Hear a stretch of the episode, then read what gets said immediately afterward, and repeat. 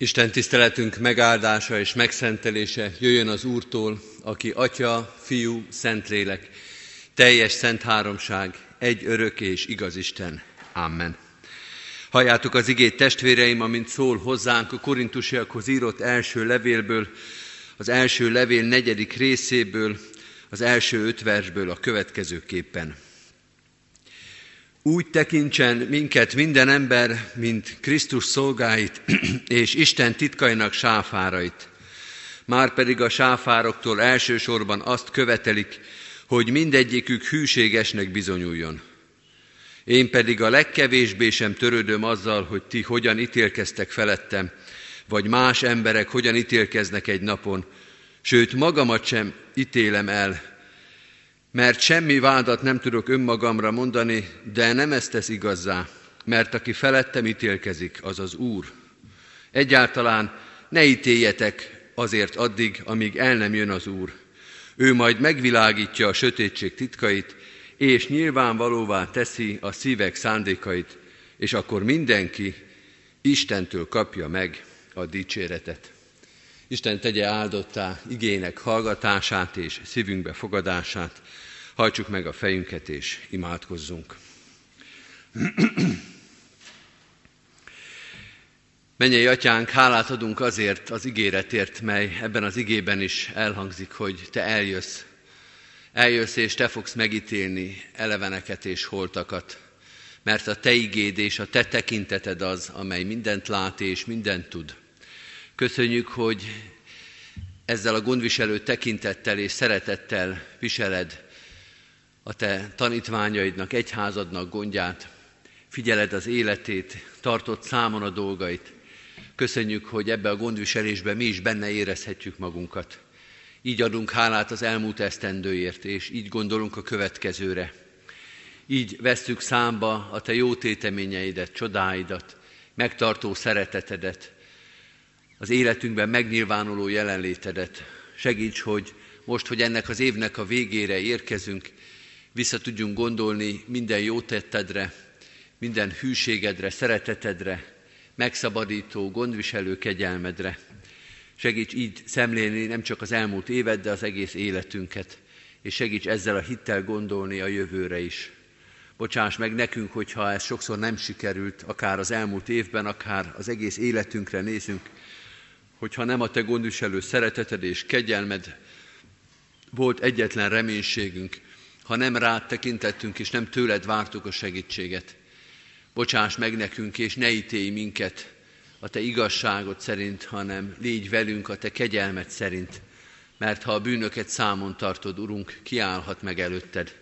Ki az, aki kihúzott derékkal, fölemelt fejjel állhatna eléd, ha csak az igazságod lenne velünk. Köszönjük, hogy az igazságod mellé a Te kegyelmed, a Te szereteted is eljött ebből a világba, hogy igazságos, de irgalmas is vagy. Az irgalmadat kérjük most is, amikor visszagondolunk az elmúlt esztendőre, vagy amikor a következő évre tekintünk.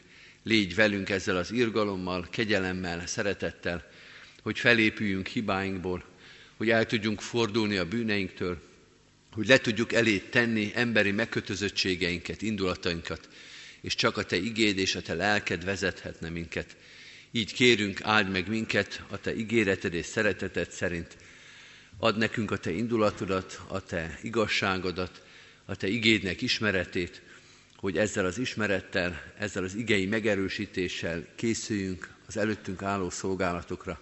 Jézus Krisztusért, ami Urunkért kérünk. Amen.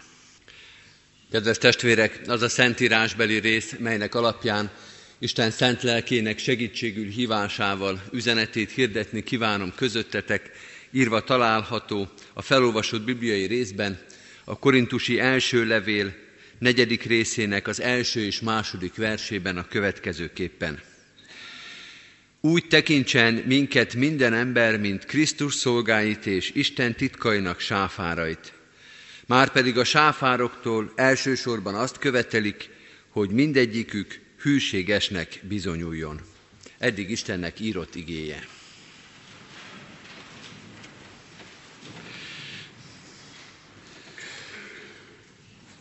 Kedves testvérek, Az az ige, amelyet felolvastunk majdnem egy évvel ezelőtt, ugyanígy ezen a szószéken elhangzott, akkor az év kezdésekor, most pedig az év bezárásához közeledően.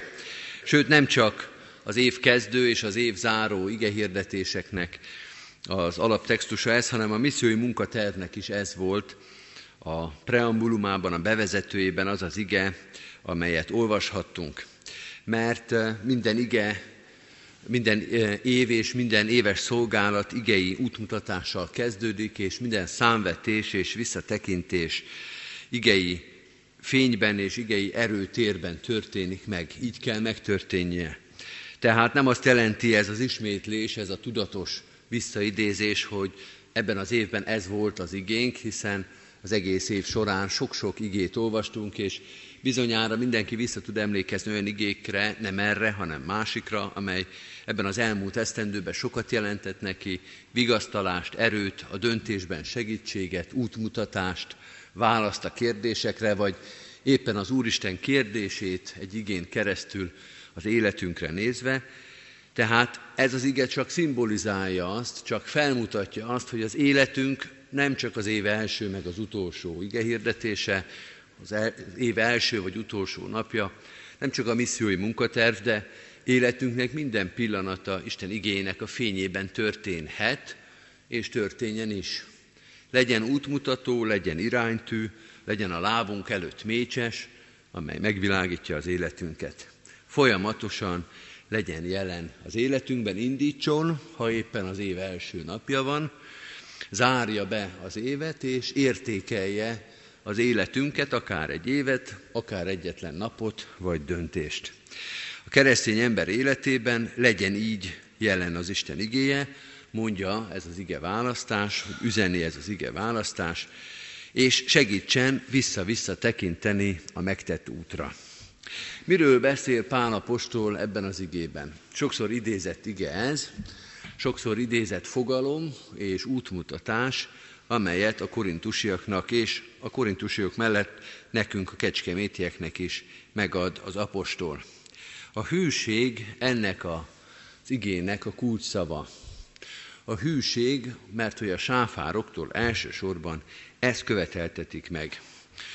Amikor erről az igéről prédikálunk, mindig kell egy kis lábjegyzetet tenni ide a sáfár mellé, mert olyan kifejezés ez, amelyet ma már keveset használunk, inkább az igei formáját szoktuk, ha ugyan használni, a sáfárkodni valamivel, gazdálkodni valamivel.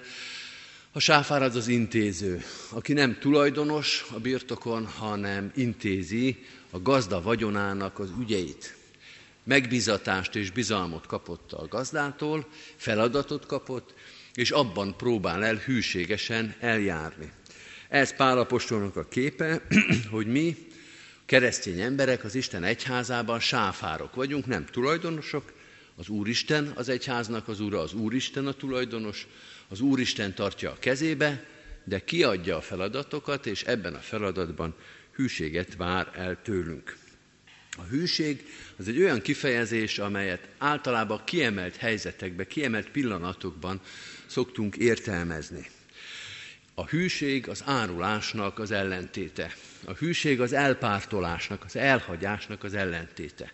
Egy nehéz döntés, amikor hűségesnek kell lenni, ki kell tartani az Úr mellett, ki kell tartani a szövetséges mellett, ez a hűség, és ennek az ellentéte az, amit például Péter tesz meg, mielőtt háromszor megszólalna a kakas, nem hogy hűséges lenne, hanem elárulja az urat.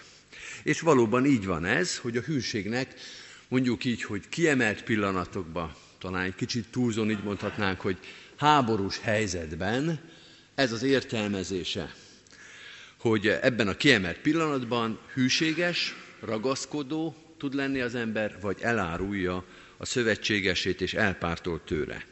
De kedves testvérek, a hűségnek van egy másik értelmezése is, egy másik értelmezési területe, mondjuk így, hogy békeidőben, mondjuk így, hogy nyugalomban, nem kiemelt helyzetekben a hűség az a kitartás, az alaposság, a szorgalom, az odafigyelés, a komolyan vételnek a szinonimája. És mi, amikor a 2015-ös évre visszatekintünk, mint egy béke évre, mint amikor megadatik nem csak a kiemelt pillanatokban dönteni, hanem szorgalmasan munkálkodni, akkor ezt a példázatot, ezt a hasonlatot, vagy metaforát úgy értelmezhetjük, amikor az Úristen nem csak ezt a kiemelt hűséget, ezt a ragaszkodást várja el tőlünk, hanem a béke pillanataiban a szorgalmat, a kitartást, az álhatatosságot, a hűséget a munkában, a hűséget a gazdához, a gazdának a tulajdonában, a gazdában, a birtokában, az ő dolgaival, az ő tulajdonával, hűségesen, tehát kitartóan, alaposan, szorgalmasan munkálkodni. Amikor az elmúlt esztendőre gondolunk, akár a gyülekezetünk, akár a családunk, vagy a közösségeink életében, akkor Jézus vagy Pálapostolnak ezen példázatát így is értelmezhetjük, sőt, talán ez az elsődleges értelmezése. A munka, a szolgálat, a szorgalom kérdése. Megtörtént-e ez a 2015-ös esztendőben? Elvégeztük-e mindazt, amit ez a 2015-ös esztendő lehetőségként előnk hozott? Pálapostolnak ez a példája, ez a képe, ezt az első kérdést teszi föl. Vagy talán nem is ez az első kérdés. Talán az lenne az első kérdés, azzal kellett volna kezdeni, hogy hűségesnek kell lenni, hűséget vár, szorgalmat, kitartást, álhatatosságot, odafigyelést a szolgálatban, engedelmességet, de kinek való engedelmességet? Pálapostól erről nem beszél, mert evidenciának tekinti, pedig, ha folytatjuk a felolvasott igét, mégiscsak kitér rá, és azt mondja, tulajdonképpen az első kérdés az, hogy amikor sáfároknak tekintjük magunkat, hűségre, szorgalomra és megbízhatóságra kötelezzük el magunkat, akkor először azt kell tisztáznunk, hogy kihez vagyunk mi hűségesek. Kinek a birtokán dolgozunk, kinek a kiadott feladatát próbáljuk teljesíteni. Kinek vagyunk engedelmesek. Nem egyértelmű, hogyha komolyan belegondolunk, mert ennek a történetnek sok szereplője van. Az embereknek, önmagunknak, vagy Istennek akarunk engedelmeskedni. Az emberekhez, önmagunkhoz, vagy Istenhez akarunk hűségesek lenni. Olyan evidensnek tűnik az egyházban ez a kérdés felvetés, illetve az erre adott válasz, de Pálapostól mégiscsak valamiért megfogalmazza ezt. Mégiscsak azt mondja, azért ezt gondoljuk végig, és mondjuk ki rá a választ. Az emberek is folyamatosan meg fognak mérni. Az emberek is méricskélnek, az emberek is elmondják a véleményüket. Sőt, te magad is folyamatosan méred magadat. Folyamatosan fölteszed a kérdés, hogy elég jó vagyok-e? Jól teszem-e a munkámat? Hűséges vagyok-e? Azt teszem-e, amit akarok? Azt teszem, ami szerintem helyes? De figyelj oda, mondja Pálapostól, mert van itt valaki, aki még erre a kérdésre válaszolni fog. Amikor sáfárnak nevezzük magunkat, akkor ezzel rögtön és elmúlhatatlanul meg kell jegyeznünk, meg kell fogalmaznunk, hogy kinek a sáfárai vagyunk. Az embereké, a közvélekedésé, a közgondolkodásé, vagy az önmagunké? Embereknek akarunk megfelelni? Önmagunknak akarunk megfelelni? Vagy pedig az Istennek, aki szolgálatba állított. Ha föltesszük ezt a kérdést, akkor már olyan egyszerűnek tűnik. Akkor már olyan nagyon nem lehet mást válaszolni, csak azt, hogy természetesen az Úristennek akarunk. Hogyan is mondhatnánk másképpen? Hogyan is válaszolhatnánk másképpen erre a kérdésre? De mindez csak akkor ilyen egyértelmű, hogyha már ezt a kérdést föltettük. Pálapostól is azt mondja, tegyétek csak föl, én is föltettem. Én sem kerültem meg ezeket a mondatokat, és azt mondja Pál, sem az embereknek, sem önmagamnak, egyedül az Úristennek akarok megfelelni. Mert csak ha az Úristennek felelek meg, az a megfelelés. Ha csak az embereknek, ha csak önmagamnak, az még nem elég. Nekem az kell, hogy az Úristen bólincson az életemre. De ugyanez van fordítva is. Ha nem felelek meg az embereknek, ha nem felelek meg önmagamnak, az nem keserít el.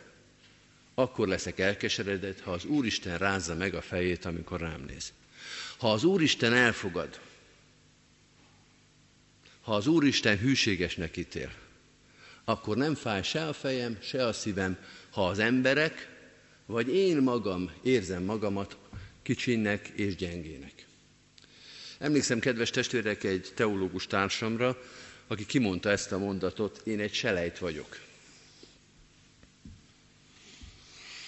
Nehéz egy ilyen helyzetben bármit mondani, akár ki is mondja. Az egyetlen vigasztalás, az egyetlen érvelés az volt, hogy ne attól félj, hogyha te magadat selejtnek érzed, hanem ha az Úristen ezt mondja rólad. És amíg az Úristen nem ezt mondja rólad, amíg az Úristen nem így gondolkodik rólad, addig ne légy elkeseredve. Kedves testvérek, nincs olyan ember, aki nem mondhatná ki magáról, főleg az Isten igének a fényébe, hogy én egy selejt vagyok. Engem ki kellene dobni. De ha az Úristen nem dob ki, ha az Úristen nem söpör le az asztalról, akkor te ne írd fölül az Úristennek az ígéretét. Akkor ne gondold azt, hogy az Úristennek jó vagyok, de magamnak nem. Hanem erősítse meg az Úristennek ez az ítélete. Hogy aki egyedül jogosan mondhatná azt, hogy takarodj a szemem elől, nem akarok selejtet látni, nem akarok selejtet, pont az egyházamban nem akarok, akinek egyedül joga lenne, és nem mondja, az írja felül a te véleményedet, a te fájdalomból, keserűségből, kudarcból fakadó önértelmezésedet. És itt, hadd mondjam akkor még egyszer, a kulcs szó a felülírás. Az előbb azt mondtuk, hogy Pálapostolnak ez a mondata a hűséget teszi középpontba. De hogyha az egész igének az értelmét meglátjuk, akkor azt kell mondanunk, hogy talán még fontosabb a felülírás kifejezés, a gazda véleménye. Beszélnek az emberek, beszél a szívem, az agyam, az önértékelésem, és beszél a gazda is. És az ő véleménye felülírja a közvéleményt is, meg a saját önértékelésem is.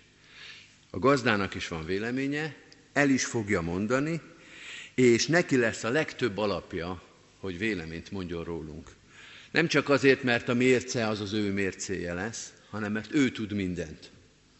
Az emberek is, meg én magam is részinformációkból ítélünk. Valamit látunk, valamit nem. Valamit akarunk látni, valamit nem akarunk látni. A gazda nem így fog tekinteni. Mindenre rá fog látni. És ő fog mondani végső véleményt. Az előbb ezt az intéző képet használtuk Pálapostól után.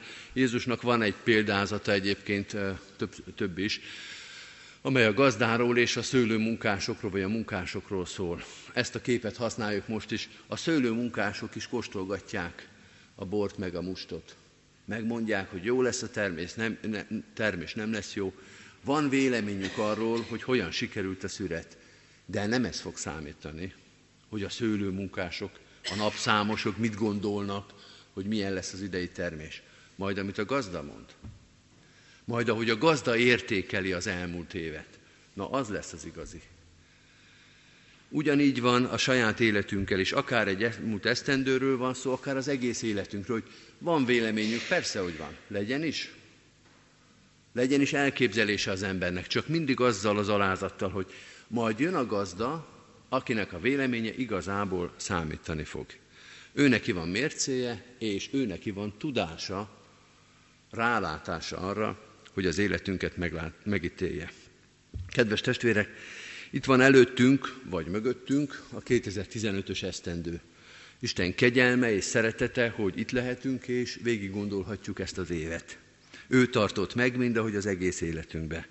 És az ő igéjét, tehát mércéjét mutatja, és adja, hogy megítéljük ezt a 2015-ös évet. Legyen is róla véleményünk.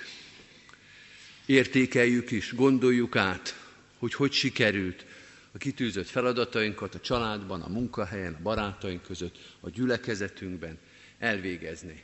De mindig azzal az alázattal, és azzal a reménységgel beszéljünk az elmúlt esztendőről, akár a 2015-ös évről, hogy majd jön itt valaki, akinek a legjobb mércéje és a legnagyobb bölcsessége van megítélni ezt az esztendőnket. És azt mondjuk, nekünk is van elképzelésünk róla, Mi is hálatelt szívvel emlékezünk meg mindarról, ami történt, amiben az Úristen megsegített, de leginkább az ő véleményére várunk. Leginkább az ő véleményét keressük és hívjuk, hogy mondja el, értékelje nekünk az életünket, és benne a 2015-ös esztendőnket. Adja a kegyelem Istene, hogy az ő véleménye, az ő igéje, az ő elképzelése elhangozzék az életünk fölött, és hallhassuk majd, ahogy a bibliai példázatban, jól vagyon jó és hű szolgám, a kevésen hű voltál, sokra bízlak ezután. Az Isten kegyelme és szeretete tartsa a kezébe a 2015-ös esztendőnket, mind ahogy az ő kezéből várjuk és kérjük a 2016-os esztendőt is. Amen. Mennyei atyánk, hálát adunk néked a te jelenlétedért, áldásodért, megtartó kegyelmedért, amivel eljuttattál minket erre a mai napra. Köszönjük, hogy az igéd végig kísért minket, napról napra, percről percre, döntésről döntésre. Érezhettük, hogy közel van hozzánk az ige, a szívünkben és a szánkban, és irányít minket, és vezet minket, vigasztal és bátorít, megtisztít, megfed, új irányt ad, erőt ad, mikor, mire volt szükségünk. Köszönjük néked azt az ígéretet, amelyel igédet és te lelkedet adtad nekünk. Köszönjük, hogy 2015-ben olyan sokszor tapasztaltuk meg ezt a csodát. Bocsáss meg, hogyha sokszor vakuk is voltunk, és nem vettük észre, milyen közel vagy. Hogy voltak olyan pillanatok, amikor itt voltál, jelen voltál, megszólaltál, de mi süketek és érzéketlenek voltunk a Te igédre. Ugyanakkor hálát adunk mindazokért a pillanatokért, amikor sikerült megérezni, amikor sikerült megkapni a Te kegyelmedet, és megérezni a Te jelenlétedet. Hálát adunk az elmúlt esztendő minden eredményéért, mert mindet tőled kaptuk, minden eredményünkért, a beérett munkák gyümölcséért neked adunk hálát. Köszönjük, hogy adtál erőt, lehetőséget, szolgálatba állított embereket, akik a családunkban, a közösségeinkben, a munkahelyünkön, a gyülekezetünkben, minden közösségünkben ott voltak, és a lehetőséget biztosították a szolgálatra. Köszönjük néked, hogy ezt várhatjuk az elkövetkező esztendőre is. A te kegyelmed és gondviselő szereteted vezet át az elmúltból a következőbe. Így kérünk, áld meg az elmúlt év számvetéseit, értékelését, és áld meg a következő évre való tervezésünket. Légy velünk, mert Te vagy az, aki fölötte állsz időnek, esztendőnek, kornak. Te vagy, akinek minden hatalom kezében van menjen és földön, múltban és jövendőben. Ezzel a hittel és reménységgel imádkozunk a közösségeinkért, a szeretteinkért, a családtagjainkért.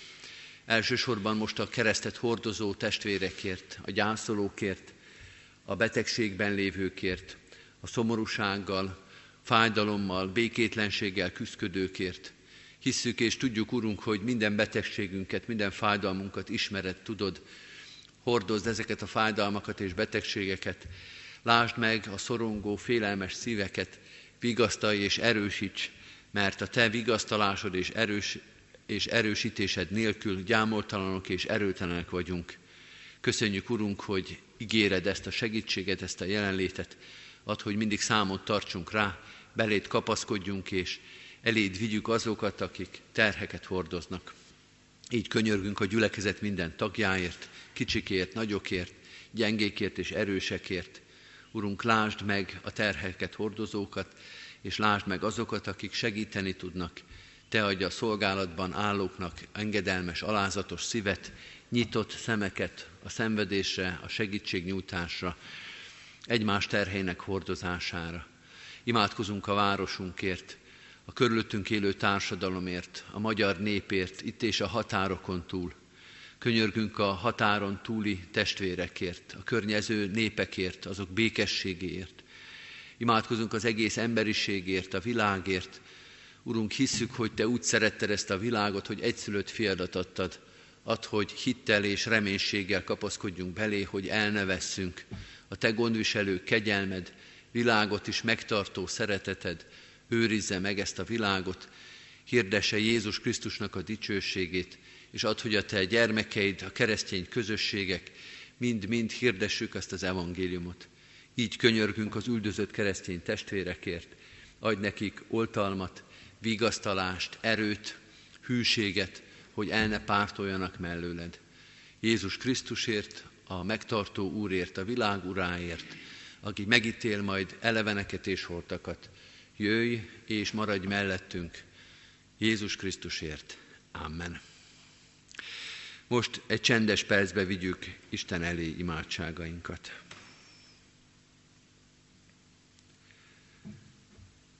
Amen.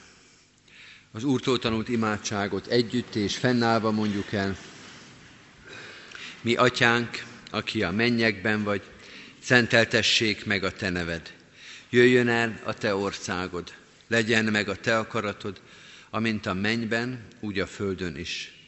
Minden napi kenyerünket add meg nékünk ma, és bocsásd meg védkeinket, miképpen mi is megbocsátunk az ellenünk védkezőknek.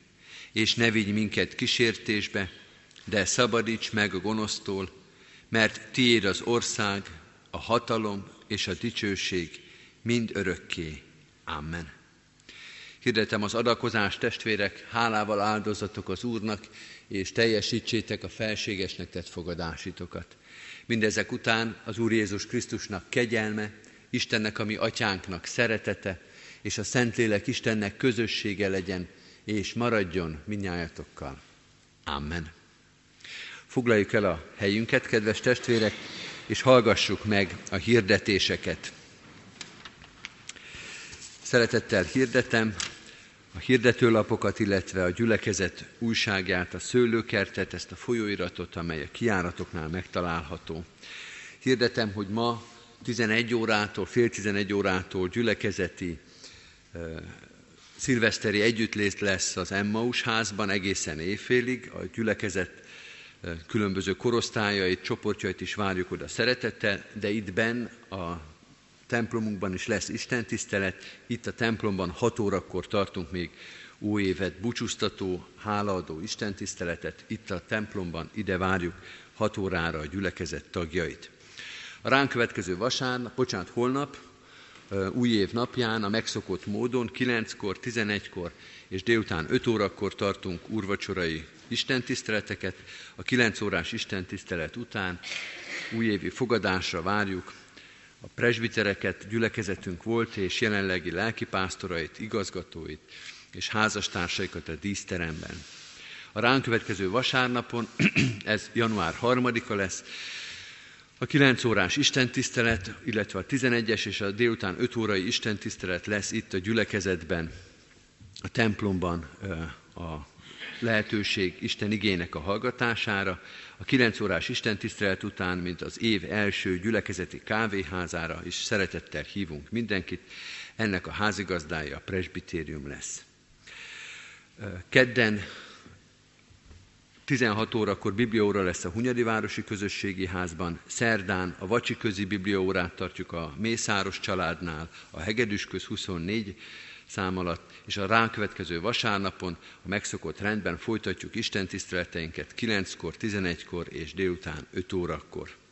Imádkoztunk az elhunyt testvéreinkért, illetve családtagjaikért, Benke János Mátyás, Pap Szabolcs, Perger Miklósné, Horváth Júlianna Zsuzsanna és Szalai István testvéreink, illetve temetésre készülünk Tóth Ödön, 73 évet élt testvérünk, 8-án, pénteken lesz a temetése, 10 órakor a református temetőben. Isten vigasztalását kérjük a megszomorodott családtagokra, szeretteikre. Köszönettel hirdetjük az elmúlt héten befizetett adományokat, mint egy 450 ezer forint érkezett gyülekezetünk pénztárába. Isten áldja meg a jókedvű adakozókat. További híreinkből két dolgot emelek ki, részint a bibliaolvasó kalauzt, amely a református pontban megkapható, megvásárolható, illetve azt a kérésünket, amelyben minden gyülekezet tagot kérünk, hogyha az elmúlt esztendőben valamilyen cím vagy adata megváltozott, akkor ezt a lelkészi hivatal munkatársaival egyeztessék a jövő év elején, első hónapokban, hogy a gyülekezet nyilvántartása minél pontosabb és naprakészebb legyen. A lelkipásztori kar és a presbitérium nevében Isten áldását kívánjuk az új esztendőben mindenkinek. Ilyenkor az óévi istentiszteleteken, illetve az újévi istentiszteleteken szoktuk ismertetni az elmúlt év egyházi statisztikai adatait. Néhány adatot felolvasok most is ebből. A keresztelés, a temetés, a konfirmáció, az esküvők, illetve az úrvacsorai alkalmaknak a statisztikai adatait. Az elmúlt évben, tehát 2015-ben 129 gyermeket kereszteltünk, 76 fiút és 53 lányt. A temetés 191 volt, 84 férfit és 107 asszonyt temettünk el, ez összesen 191 fő. Konfirmáció 97 fő volt, 38 fiú és 59 hölgy konfirmált a gyülekezetünkben. Az esküvők száma 58 volt, 16 református és 42 vegyes házasságkötés történt, így 58 esketés volt az elmúlt esztendőben. Az úrvacsorai vétel, vételi alkalmak Összesen 16 meghirdetett úrvacsorai alkalomot az elmúlt évben, az úrvacsorázóknak a száma 6889 volt, és 24-en vettek házi, illetve beteg úrvacsorát. Ezeket az adatokat az Isten tiszteleteken majd fogjuk még hirdetni, illetve e, a Szőlőskert című újságunkban is majd a következő évben meg fognak jelenni. Az Úr Jézus Krisztus legyen gyülekezetünk őriző pásztora.